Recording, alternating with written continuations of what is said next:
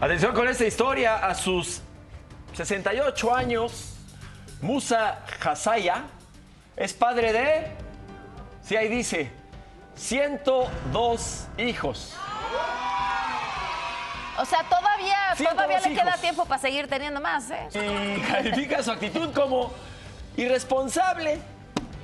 Asegura que ya quiere detenerse y ya no quiere tener más hijos. Pues ahora sí que la enmicada, ¿no?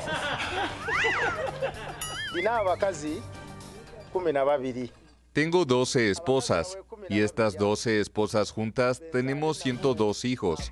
De los 102 hijos perdimos 4 y ahora tengo 98. Esos 98 hijos han dado a luz a 578 niños, que son mis nietos.